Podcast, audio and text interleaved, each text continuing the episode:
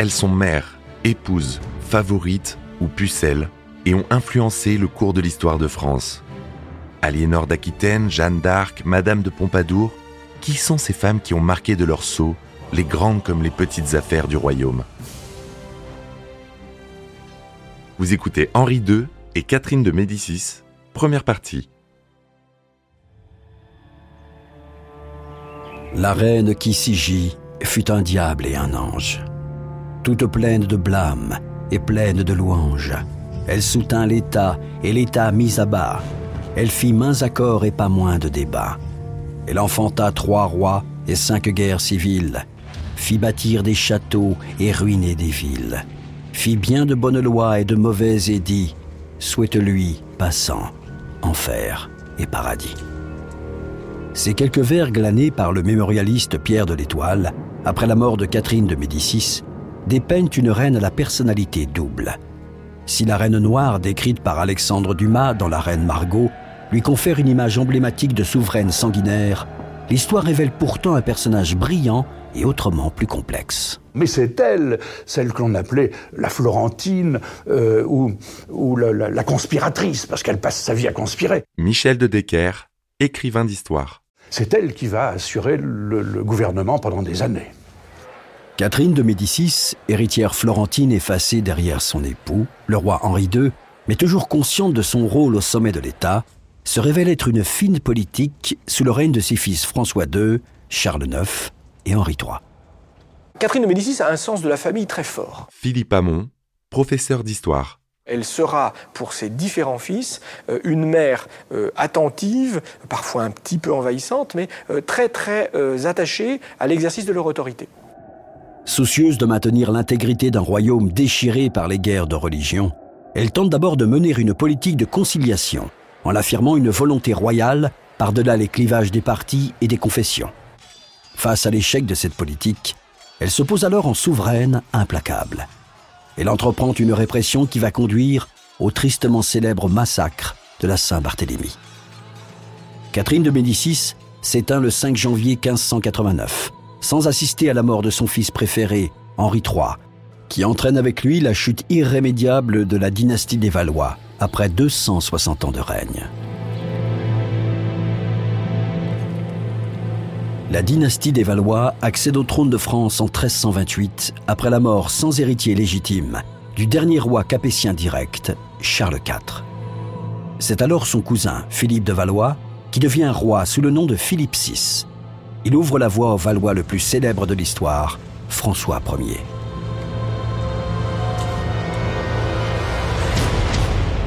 Certains historiens partagent les 260 ans du règne des Valois selon trois phases la survie de 1337 à 1453, les réalisations de 1453 à 1559 et la catastrophe de 1559 à 1589.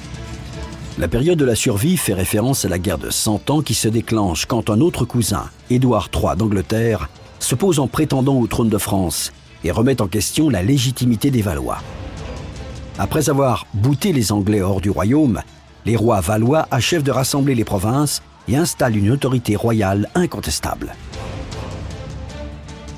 Ils s'opposent alors au puissant duc de Bourgogne, qui rêve de porter la couronne. Ces derniers s'empressent donc de conclure des mariages d'alliance avec les Habsbourg, dynastie rivale qui règne sur l'Espagne, l'Autriche et le Saint-Empire romain germanique. Ces liens instaurent alors un véritable climat d'hostilité entre Valois et Habsbourg. territoire des Habsbourg encercle le royaume de France et François Ier entend bien leur démontrer sa force. Poursuivant le rêve italien de ses prédécesseurs, Charles VIII et Louis XII, tente de faire valoir ses droits sur l'Italie du Nord. Ce duel naît à la fin du XVe siècle, à partir du moment où la France commence à reprendre une autorité. Didier Le Fur, écrivain et historien. En Europe, après la guerre de Cent Ans, après s'être reconstruit à l'intérieur du royaume, et elle, où elle commence justement à, développer l'idée de, d'une idée d'empire qu'elle pourrait euh, construire à partir de la péninsule italienne. Et ce duel va donc commencer à partir de Maximilien, à l'époque de Maximilien et de Charles VIII et Louis XII. Il va devenir beaucoup plus fort et beaucoup plus violent à partir de 1519, à partir du moment où François Ier va envisager l'élection impériale et donc euh, prétendre officiellement à la couronne du Saint-Empire. À la brillante victoire de Marignan en 1515, succède l'élection de Charles Quint comme empereur des Romains, 1519. Le désastre de Pavie, en 1526, consacre alors la suprématie espagnole. François Ier est fait prisonnier et engage de respect de l'humiliant traité de Cambrai, qui l'oblige à abandonner ses prétentions italiennes. Le roi doit se résoudre à laisser ses deux fils, François et Henri, comme otages dans les geôles espagnoles pendant plusieurs années.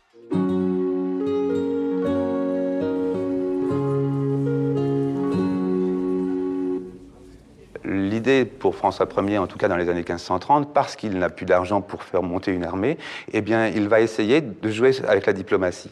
Et comme Charles Quint va mettre un, un holà assez ferme par rapport au projet de mariage de son, de son fils Henri avec une de ses filles à venir ou, ou une de ses nièces, eh bien, François Ier va chercher d'autres alliés en Italie, parce qu'il n'en a plus du tout. Et il va chercher le pape, c'est le, le, plus, le plus, l'allié qui pourrait être le plus puissant, pas forcément militairement, mais sur le plan politique.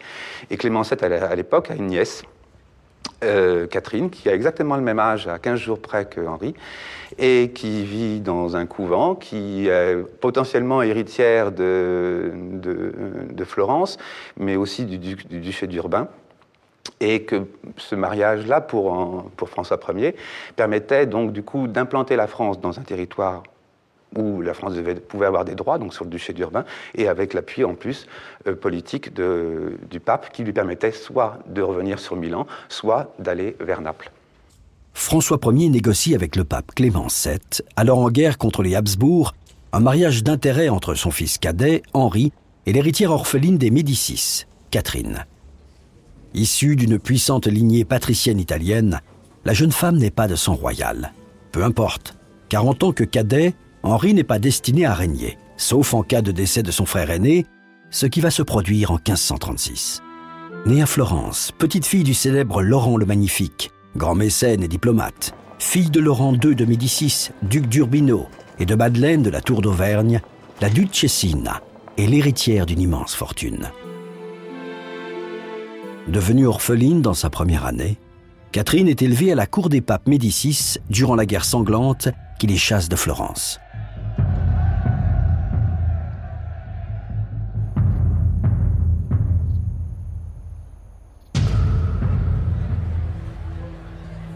L'union de Catherine et Henri est célébrée à Marseille le 28 octobre 1533. Ce mariage politique s'accompagne d'un traité d'alliance entre la France et la papauté qui promet une aide pour la reconquête de Milan ainsi qu'une dot substantielle. Mais la mort du pape, l'année suivante, anéantit les projets de François Ier. Le nouveau souverain pontife s'allie à l'empereur. Le mariage Médicis-Valois n'est plus d'aucune utilité pour la France. Alors Henri épouse Catherine de Médicis, à laquelle il finira par faire des enfants au bout d'une dizaine d'années, alors qu'il vivait tendrement avec Diane de Poitiers, avec son institutrice, qui, un jour, a eu une déclaration d'Henri qui lui a dit euh, Je vous aime. Alors c'est assez, assez étonnant, parce que Diane de Poitiers qui était la plus belle femme du royaume, dit-on, avait, elle, à 15 ans, épousé un vieux barbon de 55 ans, le, de, grand sénéchal de Brézé, le sénéchal de Normandie. Après sa mort, elle va succomber aux avances euh, d'Henri II. Parente de Catherine par sa mère, Diane de Poitiers devient sa dame de compagnie. Âgée de 30 ans, la jeune veuve, à la beauté antique et au caractère affirmé, va devenir sa grande rivale.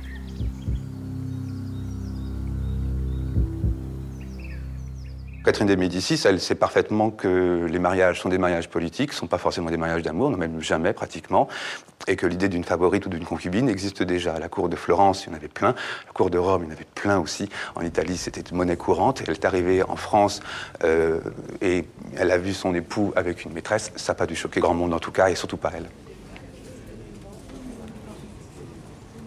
Catherine supporte avec humilité l'omniprésence insultante de sa rivale.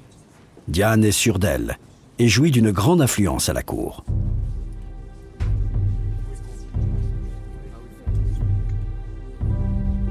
Pour légitimer sa place, Catherine sait qu'elle doit donner un héritier à Henri, mais elle va rester stérile durant les dix premières années de leur mariage.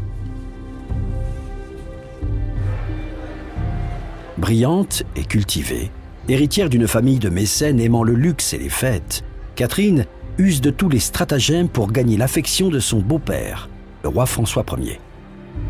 Elle se tourne aussi vers les sciences occultes afin de trouver un remède à cette infertilité qui fragilise son statut. Catherine donne finalement naissance à un premier fils, futur François II, en 1544. Puis suivront dix autres enfants, dont sept survivront jusqu'à l'âge adulte.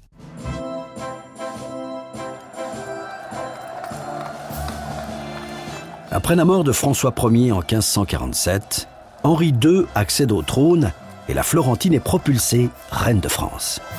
Le roi poursuit le rêve italien de ses prédécesseurs, qui se transforme en duel Valois-Habsbourg. En 1555, l'empereur Charles Quint abdique en faveur de son fils, Philippe II d'Espagne.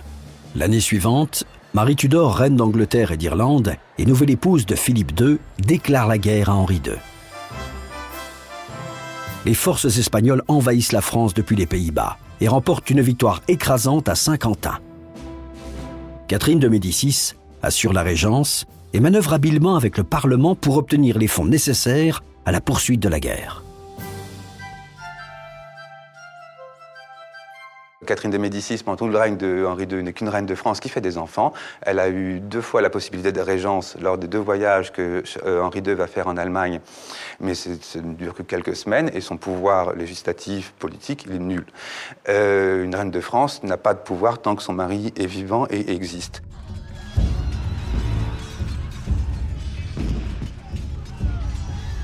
La paix de Cateau-Cambrésis, signée les 2 et 3 avril 1559, met un terme aux guerres d'Italie et confirme la suprématie espagnole en Europe. En quoi consistent ces accords? Eh bien, ce sont sensiblement des affaires religieuses, parce que Henri II cède toutes ses prétentions sur l'Italie en demandant à l'Espagne de l'aider éventuellement contre les Huguenots. Et avec l'Angleterre, eh bien, il joue le jeu contraire, il dit à, Élisabeth, la reine d'Angleterre, eh bien écoutez, en effet, vous avez consacré le culte anglican chez vous, euh, je ferme les yeux, mais vous me rendez Calais. Il a récupéré Calais. Cette paix de, de, 1559 est essentielle parce qu'elle va permettre à la fois de mettre un point final à plus de 40 ans de guerre, ce qui n'est pas rien, à, recréer des liens entre l'Empire, euh, conduit non plus par Charles Quint parce qu'il a abdiqué, mais euh, par son fils Philippe II, et en partie en tout cas, et par l'Angleterre qui euh, maintenant euh, est sous la tutelle de Élisabeth Ier. C'est aussi une période donc où on affirme, où la France va affirmer son abandon de l'Italie. La réforme protestante séduit de plus en plus d'adeptes, et Henri II ne parvient pas à instaurer l'unité religieuse du royaume. Il mène alors une politique répressive à l'égard des Huguenots. La période d'Henri II, c'est le début des guerres de religion, exactement. Et Henri II n'est pas très partisan de, la cause huguenote ou protestante. Et en cela, il est extrêmement influencé par Diane de Poitiers, qui a été élevée dans le catholicisme pur et dur, et qui lui dit, à Henri, elle lui dit, il ne faut pas que les huguenots euh, aient une influence considérable. On va d'ailleurs, à cause d'elle, ou, grâce à elle, disaient les catholiques de cette époque-là, signer l'édit des Couans, qui interdisait le culte protestant sur le royaume de France. Pour concrétiser la paix avec les Habsbourg, des festivités sont organisées et célèbrent des mariages princiers. Élisabeth de Valois est une des filles de Henri II et va épouser, donc après, comme tous les paix euh, se finissent souvent par des mariages, elle va épouser Philippe II d'Espagne, et donc liée par le mariage, en plus des traités de paix et, de tous les, contrats qui ont été faits, donc liés spirituellement deux nations qui se sont fait la guerre pendant 40 ans, c'est-à-dire la France et l'Empire. Henri II est un colosse, euh, bel homme, rompu à tous les exercices physiques. Il tient beaucoup de François Ier, son père. Michel Carmona, historien. Henri II aime beaucoup l'un des grands sports euh, des gens de sa catégorie, j'allais dire, c'est-à-dire des rois, des princes, de la grande noblesse, qui est les tournois, ce substitut de la, de la guerre. Lors d'un tournoi, Henri II affronte le capitaine de sa garde écossaise, le duc de Montgomery. La lance de ce dernier se brise, atteignant le haume du roi et lui écorche l'œil. Victime d'une infection, le souverain s'éteint après dix jours d'agonie le 10 juillet 1559. La mort de Henri II, qui a été une mort alors complètement inattendue, euh, il était là dans la force de l'âge, et sa disparition va évidemment créer euh, euh, des, des, troubles très profonds, une instabilité très profonde. De toute façon, toute régence est une catastrophe dans le système royal français, et cette mort va apparaître comme un signe pour les contemporains euh, du désaveu de Dieu à l'égard de ce qui se passe en France. Avec Catherine de Médicis, il a tout de même quatre fils capables de régner. Il a le petit François, il a Charles, il a Henri, et il a encore un petit dernier qui est Hercule, le duc d'Alençon. Donc euh, ce serait bien le diable quand même que parmi ces quatre héritiers, il n'y en ait pas un euh, qui ait un fils susceptible de régner un jour ou l'autre.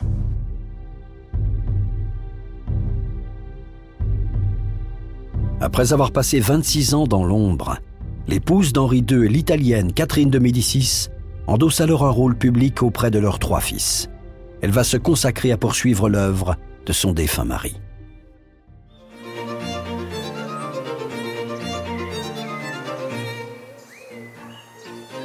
Princesse de la Renaissance et digne héritière des Médicis, ses grands mécènes de Florence, Catherine entend bien imposer sa marque en important les modes et les mœurs italiennes à la cour. Elle souhaite aussi poursuivre l'œuvre architecturale de François Ier et d'Henri II. Pour cela, il lui faut effacer l'amour, gravé dans la pierre des châteaux royaux, de son mari pour sa rivale, Diane de Poitiers.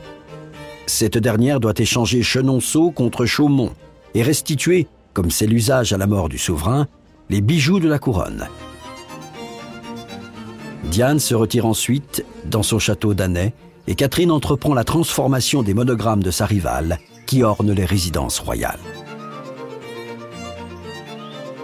Catherine de Médicis est une bâtisseuse comme François Ier l'a été. Didier Le Fur, écrivain et historien et elle est dans la même logique, c'est-à-dire qu'elle construit beaucoup, elle a des tas de projets tout le temps, mais elle finit pas grand-chose. Alors soit parce qu'elle a d'autres idées, soit parce qu'il manque d'argent, soit parce que la cour a, changé pour des raisons politiques, on a changé de lieu.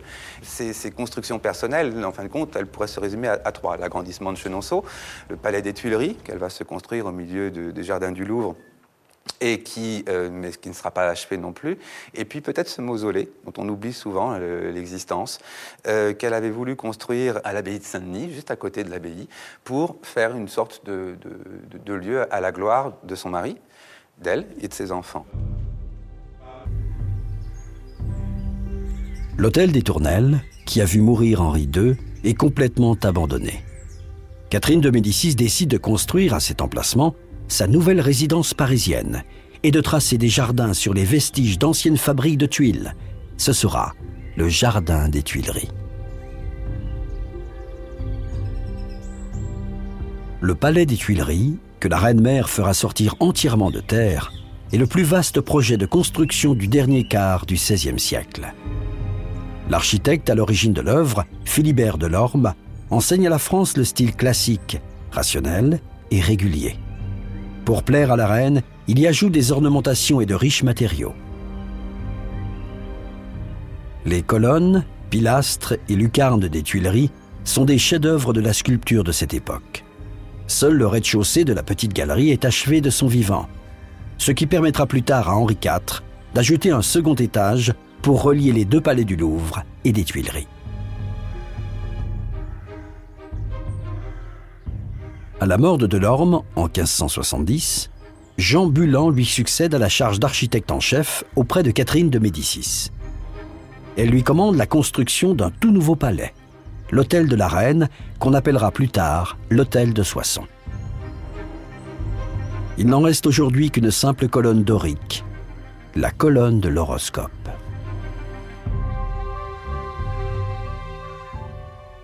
Catherine de Médicis, après la mort d'Henri II, un, grand projet évidemment, c'est de faire construire à Saint-Denis, là où, tous les rois de France, depuis, euh, l'origine, étaient enterrés, à la basilique de Saint-Denis, une merveilleuse chapelle qui s'appellera la chapelle des Valois. Et puis elle va aussi continuer euh, euh, d'améliorer quelques châteaux. Elle continue l'œuvre architecturale qu'avait souhaité son mari Henri II.